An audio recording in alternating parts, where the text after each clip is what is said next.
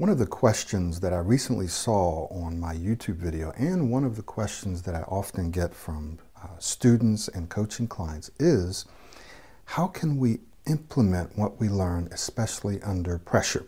My name is Michael Williams, and in this video, I'm going to share with you exactly how you can implement what you learn under pressure. So let's get started.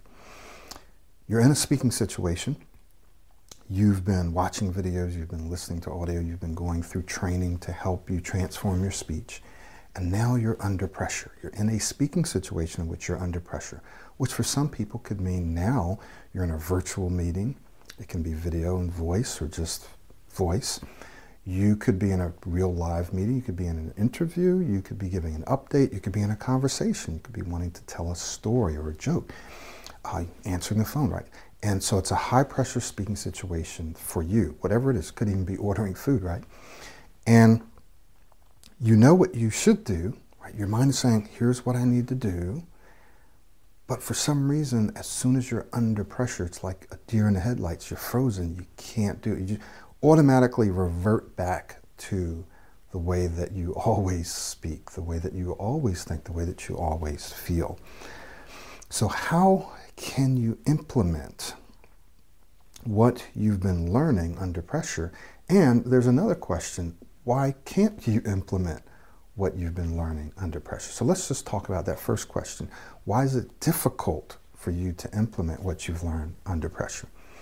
Well, one reason is that what you've been learning hasn't become a pattern yet, right? It hasn't become a pattern and it hasn't been tested under pressure. So, one reason is that it's not a habit, it's not a habit, and it has not been tested under pressure. And it's actually two reasons. So, if it's not a pattern, that is, if it's not automatic, then when you're in a speaking situation that's high pressure for you, your brain automatically begins to shut down parts of it that allows you to think more critically, that allows you to say, oh, okay, wait a minute, I need to do this, right? You move, you begin to move into that fight or flight status. Your breathing can start to become kind of shallow, your thinking can get kind of cloudy, right? And so your brain simply doesn't have the resources to relax itself down, to calm itself down, and to say, oh, wait, this is what I need to do. Your brain will automatically revert to whatever it has been doing historically, okay? Um, path of least resistance. Whatever it has been doing, it automatically goes back to that. So, what, whatever the new skill is that you've been learning, perhaps it hasn't become a habit yet. Now, a, a second part to this is that maybe it's a habit in low pressure speaking situations, but it hasn't become a habit in high pressure speaking situations. That is, it hasn't been tested in high pressure speaking situations. So, let's just say that interviewing, let's just use interviewing, interviewing for many people is a higher pressure speaking situation, right? And let's say that generally you speak pretty well in other speaking situations, but in interviews, everything starts to break down. It just goes right out the window. How can you improve your interviewing skills? How can you improve your ability to smoothly, clearly, and confidently communicate in interviews? Well, first, you have to learn and practice the skills in no to low pressure speaking situations. Let me say that again. First, you have to learn and practice the skills in low to no or no to low pressure speaking situations. So that's perhaps by yourself, on video, with people that you know, right? This gives your brain a chance without pressure to learn the skills and techniques. And you have to practice this, right, consistently. It's all about consistent repetition over time. Okay? Now, you have to gradually increase the pressure, right? So then you may want to, if we're talking about interviews, you may want to just go interview, interview for jobs that perhaps you don't even care about. So now you're putting yourself under pressure in a real live interview. So before that, you could do mock interviews, you can interview with your friends, with your family, interview on video. But ultimately and eventually, you're going to have to go out and do real live interviews. And I've talked to many people. This is a great strategy. So you go out and you interview for jobs that uh, maybe you would take, maybe you're interested in, but it's not that one job that you really want. You go out and you do that. You put yourself under pressure, and you do that as often as you can. What you're going to find is when you do that, you're going to be testing what you learn under pressure, okay? And, and you may find that it just breaks down that first time or second time or third time.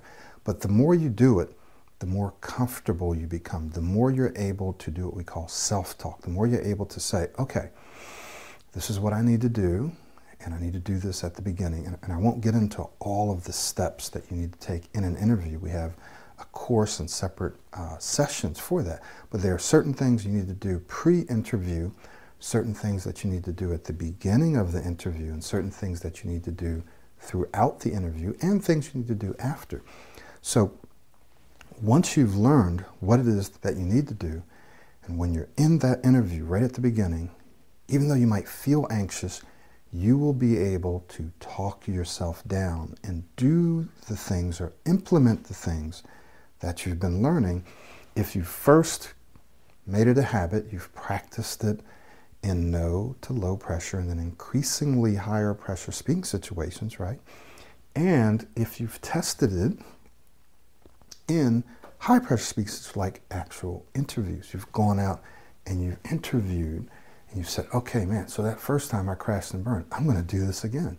And in that next interview, it gets a little bit better. And the next interview, a little bit better, right?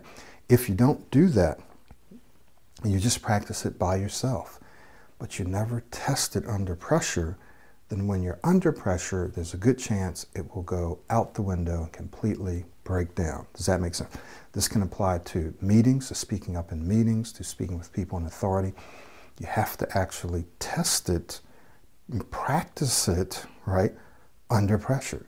First, you learn it and you practice it with no to low pressure, but then you have to increase the pressure, right, or else it doesn't work. Here's another key you'll need to be proactive. What do we mean by this? By proactive, I mean you'll need to go out and not wait, but create speaking situations in which you can practice. If you simply wait and allow interviews to come along and allow your meetings to happen, then there's a good chance that you won't be that you won't remember, okay, this is what I need to do. There's a good chance you won't have as many opportunities to practice because you're waiting, you're allowing. What you're going to need to do is actually be proactive and go out and create them. Make those phone calls. Volunteer to speak up in a meeting. Give your thoughts, make a comment, ask a question. Go apply for jobs, do the interview. Uh, volunteer to make presentations. You're going to have to create more speak. You're going to have to initiate, be proactive, create more speaking opportunities so that you can test yourself under pressure. Without the testing, you never pass. Right? If you don't test yourself, you can't pass. Right? So you have to test yourself. You have to be proactive. I hope that this has been helpful. So if you're out there thinking, as uh, one of the commenters Michael, uh, I've been watching your videos, great techniques, but when I'm under pressure, out the window, doesn't work. Right? Why doesn't it work? Well, what I find out when I'm working with my coaching clients is that before they start working with me, they haven't practiced those techniques and strategies and skills enough to turn them into habits.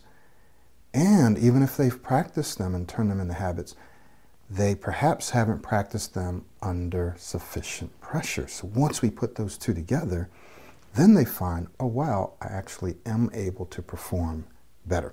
So if you're interested in learning how to do that and you know that you need some consistency, some accountability, then you're going to want to work with me privately, which can increase, can accelerate your progress by at least 10 times. What do I mean by that? I mean, people that I work with, on average, have been watching videos, listening to audios for a couple of years. They work with me and they progress in two or three months far faster, much further than they did working by themselves in a couple of years. So if you're a professional, you want to accelerate your progress, the fastest way to do it is to work with me one-on-one. If you're not ready for that and you're not taking the self-study, then take the self-study and work on that. Okay? Because at least that's going to get you a lot further. It's going to open up the world for you in a way that just out there watching this video, watching that video, trying this, trying this technique over here is simply not going to help. You need a systematic approach that works. The Pro90 speech system, the Pro90 smooth speech system, is one that's scientifically based and it works. Thank you so much for watching this video. I hope it's been helpful. My name is Michael Williams. Look forward to working with you soon.